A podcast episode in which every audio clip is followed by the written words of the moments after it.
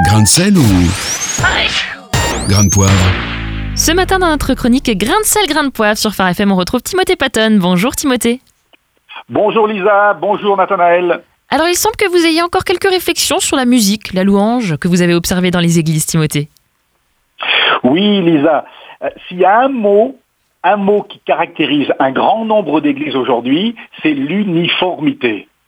Euh, déjà le style de musique, j'en j'en parlais il y a 15 jours je pense sur vos ondes. Autrefois, on avait par exemple de nombreux groupes de musique chrétiens.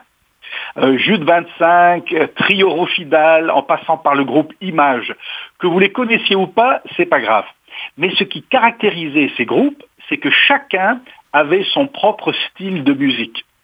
Depuis 20 ans, euh, ils ont été beaucoup remplacés par des groupes de louanges sans nom, sans originalité, souvent, avec un seul et unique genre de musique. Alors ce que vous reprochez finalement, c'est que tous ces nouveaux morceaux se ressemblent.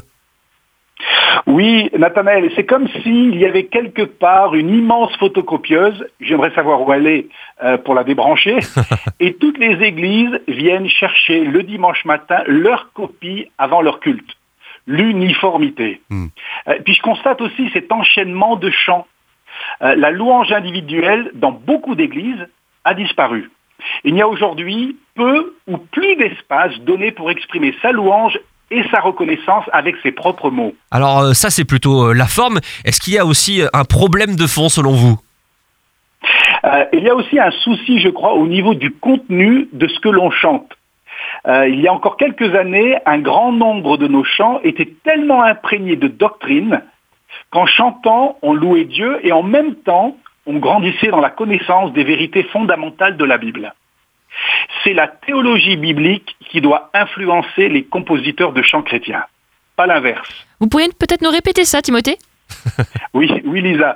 C'est la théologie biblique qui doit influencer les compositeurs de chants chrétiens et pas l'inverse.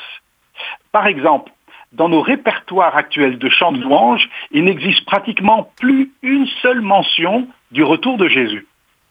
D'ailleurs, certaines églises n'ont pas mentionné le retour de Jésus depuis tant d'années que certains de leurs membres seront les premiers surpris quand la trompette sonnera et que Jésus apparaîtra.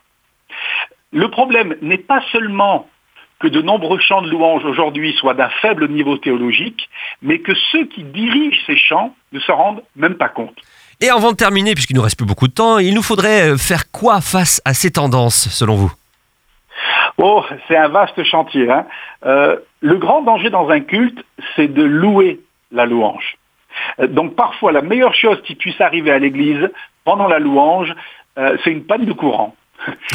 le micro, les spots et les effets spéciaux, c'est bien, mais ne pourront jamais remplacer la présence authentique de Jésus. Euh, en un mot, je dirais, remettons Jésus au centre de notre louange, au centre de notre musique, euh, au centre de nos cultes. Merci beaucoup, Timothée Patton. Retrouvez ce rendez-vous en replay sur farfm.com.